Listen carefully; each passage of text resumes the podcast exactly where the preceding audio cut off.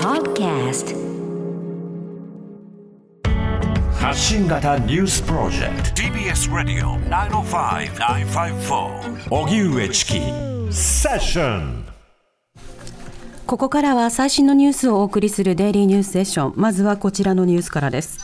ノーベル物理学賞は宇宙最大の謎ブラックホールの研究者に。今日は科学賞を発表スウェーデンの王立科学アカデミーは昨日今年のノーベル物理学賞をブラックホールの研究で成果を上げた欧米の3人の研究者に授与すると発表しました。3人のうちイギリス・オックスフォード大学のロジャー・ペンローズ名誉教授はアインシュタインの一般相対性理論をもとにブラックホールが形成されることを理論的に証明。もう2人はアメリカ・カリフォルニア大学バークリー校のラインハルト・ゲンツェル名誉教授。カリフォルニア大学ロサンゼルス校のアントレア・ゲズ教授でそれぞれのチームは銀河系の中心部に太陽のおよそ400万倍の質量を持つ天体があることを発見。その正体がブラックホールであると考えられています。また今日の夜にはノーベル化学賞が発表されます。それではノーベツノーベル物理学賞、はい。ブラックホールの研究者が受賞っていうニュース、まあ、これほど有名で しかしあの説明しろと言われるとなかなか難しいブラックホール。言葉を告げないですね、はい、研究者が受賞ということで一体どういったことなのか、えー毎日新聞論説委員の本村由紀子さんにお電話でお話を伺います、はい。本村さんこんにちは。こんにちは。よろしくお願いします。あの研究者でも難しい説明を私にさせるんですか？すいませんそこをなんとかよろしくお願いしますがよろしくお願いします、はいあの一般相対性理論って皆さんご存知ですよね。はい、アインシュタインがね、うんそれまであののニュートンの研究とかを大きく覆したともされますね。はい。はい。あのニュートンは例えばまあ私たちの世界ですね。体重40キロの私みたいな、あと地球サイズの重力のことは説明できるんですけど、はい。えー宇宙はとてつもなく大きなもので構成されているので、うん一般相対性理論でそれを説明するっていうのが決まりなんですね。はい。でそんな中で、えっと、アインシュタインすら自分がこの相対性理論を作ったくせに、えーその結果導き出さ予測できるブラックホールという天体については懐疑的だったんですよ。うん。でそれをですね数学的に実在するというふうに理論的にあの証明したのがこのペンローズさんという人です。はい。でしかも、まあ、あるよって言っただけじゃなくてですねそれのこう仕組みを説明したんですね。ええーブラックホールって、まあ、とてつもなく大きなもの重力の重いものがとてつもなく小さなところに押し込められているような構造をしていてえ、はい。えーまあ、イメージするならアリ地獄うん。でアリ地獄の穴の底のところにですね特異点というものがあって、はい。そこでは物理法則が破綻しているとうん。で全てのものがそこに吸い込まれていって消え失せる見えなくなるというようなねあの仕組みを、まあ、見たことはないけど説明したんです。重力がこう時間や光さえ歪めてしまうっていう、えすごいなって思いますよね。ね、でそのことを、まあ、1965年に証明したことで、えー多くの研究者が励まされたわけですね。はい。ブラックホールは必ずあるに違いないと。うんうん。でそれのあの確信に基づいて研究を進めてきたのが、えー今回もう2人の、えーゲンゼルさんとゲズさんたちなんですけれども、はい。えーその彼らはですね、まあ、それぞれに、えっと、私たちが住んでいる天の川銀河の真ん中のあたりにですね当たりをつけて、うん。えーそこにこうある光り輝いている星の動きから、えー輝いていない超巨大ブラックホールを、えーいわゆる浮き彫りにするというか、うんうん。えー、炙り出したというふうな、えー成果を持っています。はい。で実際にこの見えないものを見えるようにした成果も去年ニュースになりましたよね。はい。話題になりました。あのイベントホライズンテレスコーププロジェクトっていうんですけれども、長い。地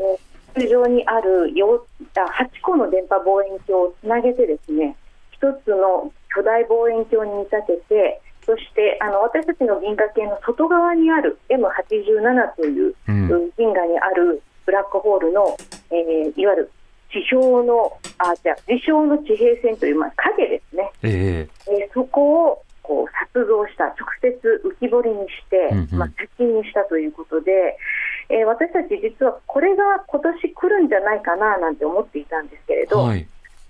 えー逆に言うとあの直接こうやって像を捉えてもこれは紛れもなくブラックホールだという実験結果が出たことによって、うん。それまでの研究成果を上げたペンローズさんら3人が、えー受賞に値するとうんう。いうんふうに評価されたんだなというふうに思っています。ああ、だからその理論研究やその基礎的な研究などこう積み重ねていったからこそ去年の発見があったんだというふうに逆に評価されるんですね。そうですよね。ですから、うんあの去年の成果が今度いつノーベル賞かなっていうのがちょっと楽しみですね。はい。これノーベル賞他の賞もそうですけれどもその発見や論文化されてから随分時間が経ってからの受賞というものが多いですよね。そうですね。えー中にはやはり時間が経つと否定される研究成果というのも、まあ、あり得るんですね。はい。ですから、ノーベル賞の委員会は、えーこの発表された、あるいは発見された事実が本物かどうか。を見極める時間を持つあの設けるんですね。え医学生理学賞でいうと、それがちゃんと世の中に役に立って人々を救うかどうかまで見極めて、うんそして与えるというのが普通です。えはい。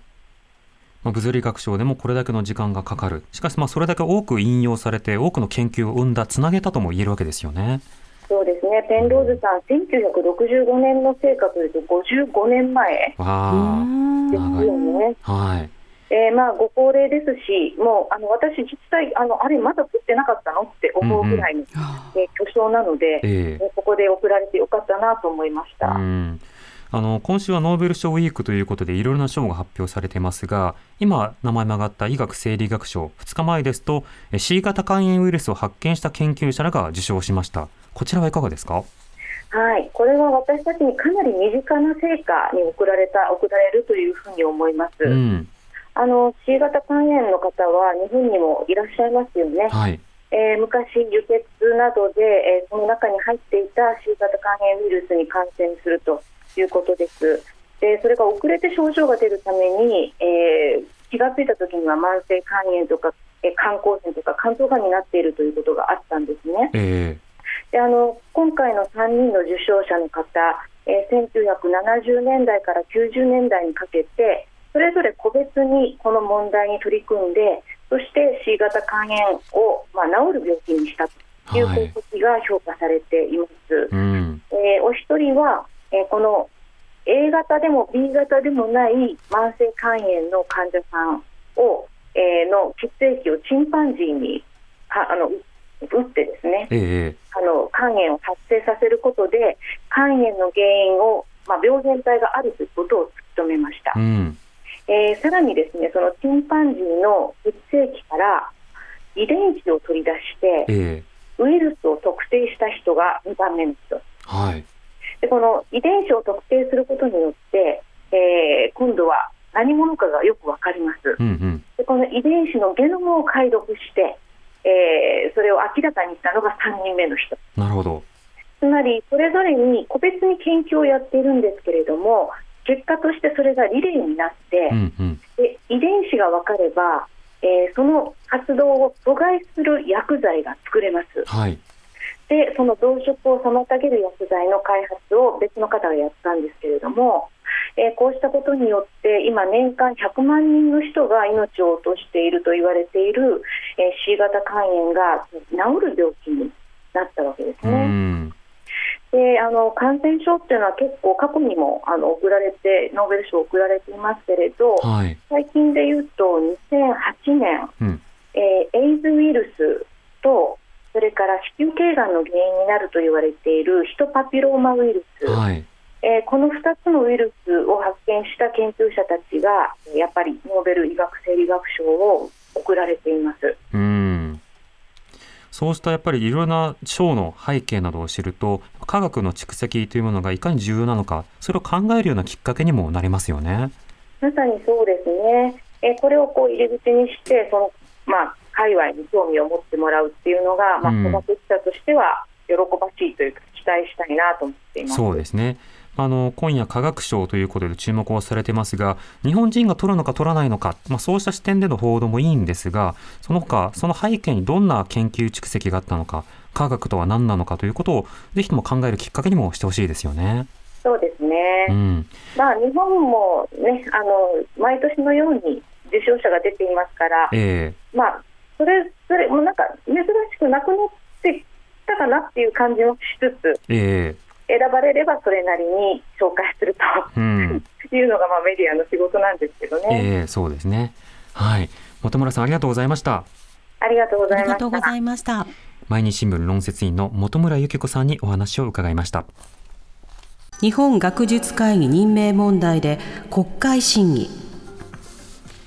菅総理が日本学術会議の推薦する会員候補6人の任命を見送った問題などをテーマに衆議院内閣委員会の閉会中審査が行われました。この中で三林内閣府副大臣は総理が会議の推薦通りに任命する義務はないとの政府の立場について学術会議法の解釈を変更したものではないと主張。また1983年の国会答弁では総理の任命権について形式的なものに過ぎないとしていましたが整合性に齟齬はないという見解を改めて示しました。さらに任命拒否の理由についても明確に説明はしませんでした。菅総理就任後初めて玉城デニー沖縄知事と会談。会談は総理官邸で5分程度行われ玉城知事は沖縄振興計画やそれに伴う来年度予算案について協力を要請したほか基地問題に関する政府と県の協議の場を設けるよう求めました。玉城知事によりますと菅総理はこれからも連携してやっていきましょうと答えたということですが政府は沖縄の負担軽減を理由に在日アメリカ軍普天間基地の名護市辺野古への移設を進めていて玉城知事は辺野古に基地は作らせないとして政府と県が真っ向から対立する状況が続いています。そんな中菅総理は規制改革推進会議の場で行政手続きにおけるハンコの使用を原則廃止することに意欲を示し見直し方針の取りまとめを指示しました。菅政権は前例にとらわれないというような発信をあちこちでするんですが、それならまず基地問題を前例にとらわれない仕方で撤回してほしいなというふうには思うんですけれども、そのあたりは前例踏襲の姿勢というものが見えるのかなというふうに感じられるような5分会談でしたね。でそうしたその菅総理になってから国会が今開かれていないんですが、はいあの野党は国会の召集を求めています。え憲法53条では、いずれかの議員の総議員の4分の1以上の要求があれば、内閣は召集を決定しなければならないと。書かれていて、えー国会を召集しないというのは憲法違反なんですけれども、そうした憲法違反状態が続いているということになるわけですね。国会が開かなければ、いろんな予算の議論、法案の議論、あるいは行政の手続きに対するまあ審査、そうしたものが滞ってしまうということになるわけです。その行政のあり方について審査をするという論点で言うと、今行われているのが、この日本学術会議の任命拒否の問題ということになります。え政府の側が、菅総理の側が、この日本学術会議の推薦名簿から6名の任命を排除したという件なんですけれども、これについては今日閉会中審査、つまり国会が正式には開いていないけれども、与野党が合意して、じゃあ週に数時間だけやりましょうよという格好で開かれている限定的な閉会中審査。そこで今日はやり取りが行われていました。まずはこの任命に関する事実、事実関係を確認するやり取りがありました。これ立憲民主党の今井正人衆議院議員と大塚幸弘内閣府官房長とのやり取りなんですが、これ、まず任命、6名任命しなかったってことですよねっていうことを確認するためのやり取りにどんなリレーがあったのかをお聞きください。はい日本学術会議の会員を選ぶにあたって、日本学術会議から105名の推薦があり、うち99名を任命、6名の方は任命しなかったと、まず事実関係、これで間違いありませんか、イエスかノーでお願いします。はい、官房長。お答え申し上げます。あの今回のあの任命にあたりましては、えー学術会議から推薦をいただき、10月1日付で99名の会員を任命をさせていただいたところでございます。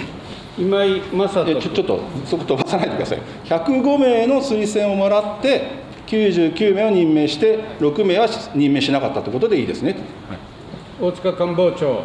失礼いたしました。お答え申し上げます。105名の推薦をいただき99名の方について任命をしたということでございます。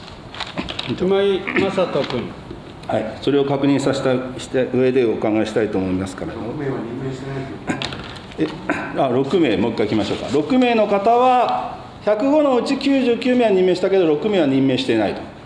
ちょっともう一度そこ、隠すところじゃないので、はっきり答えてください。大塚官房長。あのお答え申し上げます、105名の推薦があり、99名の方について任命をしたと、これがあの決定事項でございます。6名は？6名6名はえっと残りの6名の方はどうされました？まさしく99名について任命したという事実でございます。はい、あの6名についてはそうではないということでございます。あ今井残りについてはそうではないということを今おっしゃいました。ね、任命しなかったということですよね。はい。はい、この6名任命しなかった問題を追及するために、まず前提を確認するのに2分かかるという、まあ、こうしたやり取りがいろいろあるので、あの事実を確認するということは国会ですごく時間がかかるんだなと思わされるんですけど、本来はそうではないんですね。6名任命しなかった、その理由はこうですというふうに説明すればいいところが、その説明がなかなかなされないということになるわけです。では、なぜ6名が任命されなかったのか、今井議員がその理由について正しています。日本学術学会法の第7条にはこう書いてありますね。会員は第17条の規定による推薦に基づいて、内閣総理大臣が任命すると。で17条にはどう書いてあるかというと、日本学術会議が内閣総理大臣に会員の候補者を推薦することと、なっているということなんですが、えっと、先ほどのあの平成30年の12月のペーパー、ここには何が書いてあるかというと、会員候補者が優れた研究または業績がある科学者であり、会員としてふさわしいかどうかを適切に判断しうるのは日本学術会議であること。つまり会員としての適正を判断できるのは日本学術会議だけだっていう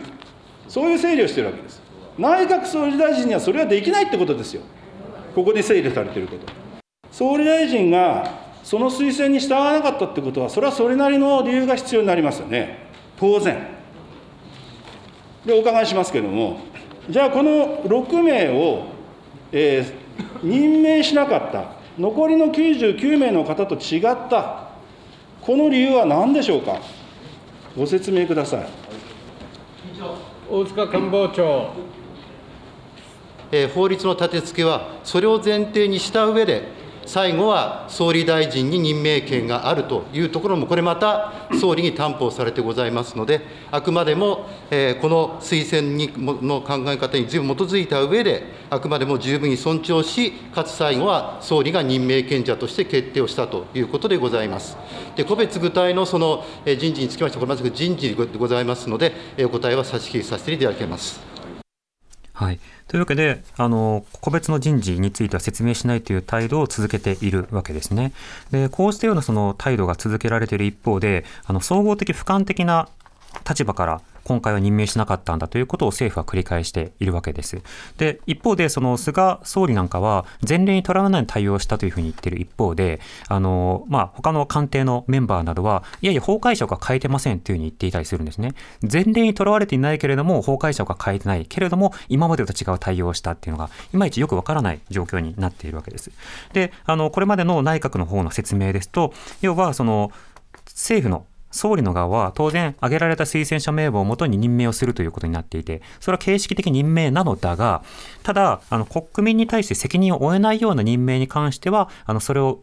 あの全て行うことは、うんうん、あのするわけではないと、つまり拒絶する場合もあり得るよということを述べているわけですね。ということであれば、今回の学術会議のメンバーの推薦というものが、国民に対して責任を負えないようなものなのか、っていうようなことの説明をしなくてはいけないんですけれども、そこは個人情報云々、人事云々ということで、ゼロ回答になるということなんですね。ただ、ここでの今井議員の説明の部分が面白かったのは、日本学術会議がなぜ推薦者をあの一方的に選ぶことができるようにしているのかというと、優れた研究または業績がある科学者を選ぶということになっているからだと。で、それは当然ながら政治の側が選ぶことができない観点なんだと。うんね、それに対して政府の側は、いや、総合的、俯瞰的っていう新たな着眼点を持ってきて選んだわけですね。でも総合的、俯瞰的というような着眼点を持って学術会議のメンバーを選ぶということなのであれば、専門性というものをこれ、軽視されてしまうということになってしまうわけでしょ。そうすると、結局は専門知に対して踏みにじっているということになってしまうのではないかということになるわけです。では、そもそもそのような法解釈は妥当なのかどうか、共産党の塩川哲也衆議院議員と木村洋一内閣法制局第一部長とがやり取りしています。でそもそもこの83年の法改正の時に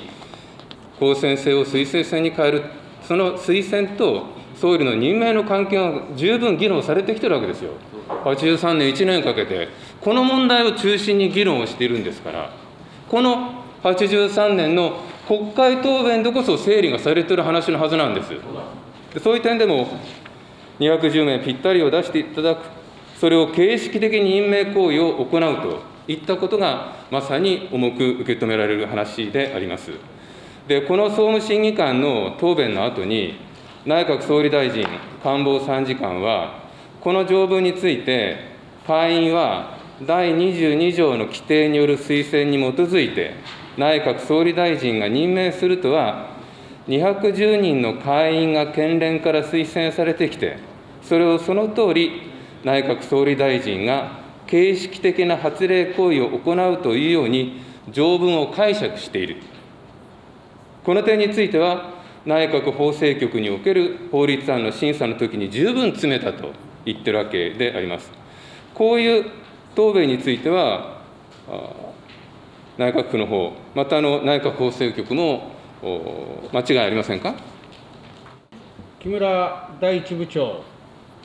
あの昭和58年のその審議におきまして、その法制局として、答弁をその申し上げているわけではございませんが、あの当時の資料をまあ確認をいたしますと、えー、説明資料と思われるその資料の中に、えー、まあ、推薦人の推薦に基づいて、えー、全員を任命することとなっており、この任命は形式的任命であるという記述はございます。ただ、まあ、その記述がどういうあの理由で、あるいはどういう経緯でまあ盛り込まれているのか、まあ、当時、具体的にどのようなやり取りがあったのかということにつきましては、残念ながらつまびらかではございません。塩川哲也君。全員任命するとなっているというのは記録であるということじゃないですか。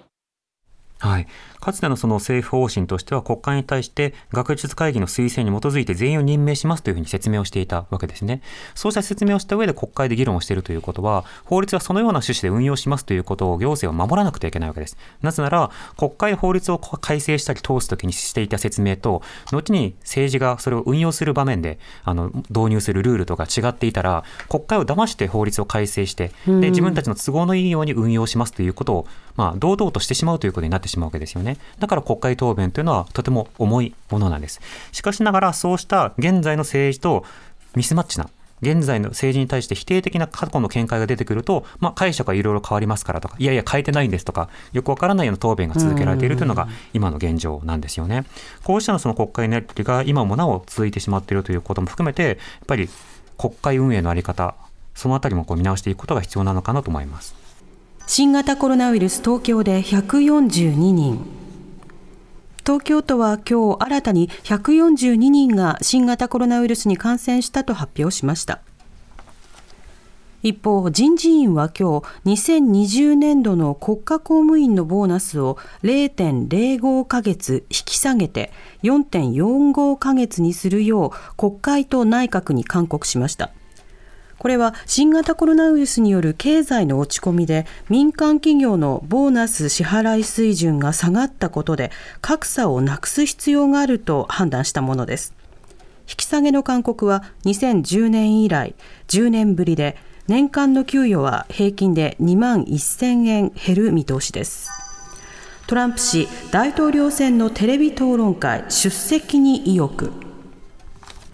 新型コロナウイルスに感染したアメリカのトランプ大統領は退院から一夜明けて来週15日に予定されている2回目のアメリカ大統領選のテレビ討論会について